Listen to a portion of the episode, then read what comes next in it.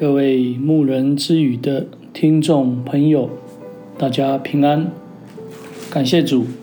那我们今天牧人之语想要分享的是创世纪的32章1到32节，创世纪的32章1到32节，奉耶稣圣名来做分享。那人说，你的名不要再叫雅各，要叫以色列，因为你与神与人较力都得了胜。我们来思考两个问题。第一个问题就是我们用多少时间在祈求得到神的赐福。第二，我们来思想保罗的一根刺跟我有什么样的一个关系。以扫来到的前一天晚上，雅各把家人和一切的财物牲畜先送到雅博渡口，一个人独自留在河的另外一边，因为他需要去思考，需要去安静。这时候有一个人来和他摔跤，这是雅各一生当中最深刻的一个经历，也是最关键的一个时刻，更是一个生命的转捩点。我们一起来思想，期盼我们能够从我们的信仰得到一些改变。那人来与雅各摔跤，直到黎明。雅各并没有失败，可见雅各的体力跟耐力是有一定程度的一个条件。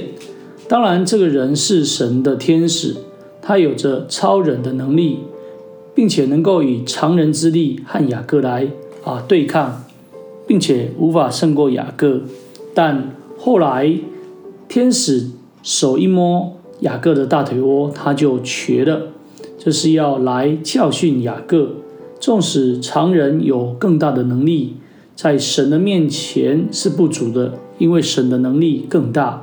今天更提醒着我们，如果我们能够把用在肉体当中竞争的一种力气，转为在祈求神的赐福以及顺服上，那必定能够得到神的赐福。第二，雅各见自己瘸了，无法再战，也看见这个人有超人的能力，立刻把握机会，求那人给他祝福，不然不放他走。可见得雅各反应灵敏，并不以自己败在这人的手下以为羞耻，反而求那人祝福。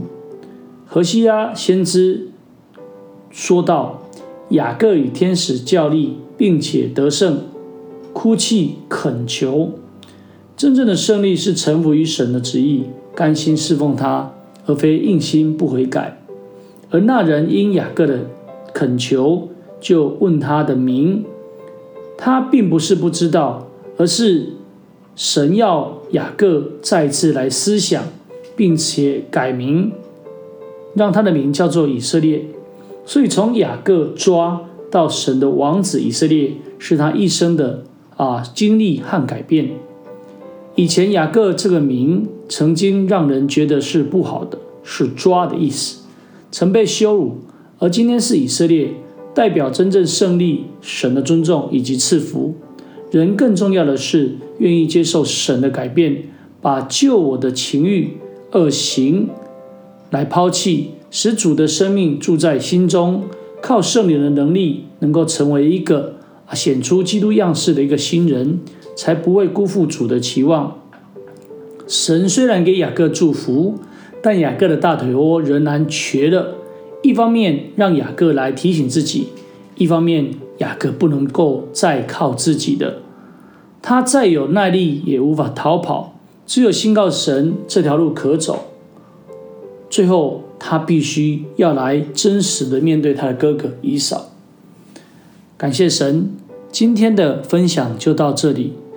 最后将一切的荣耀、颂赞、权柄都归给至大至高的天上的真神，也愿慈爱怜悯的主耶稣基督将平安赏赐我们。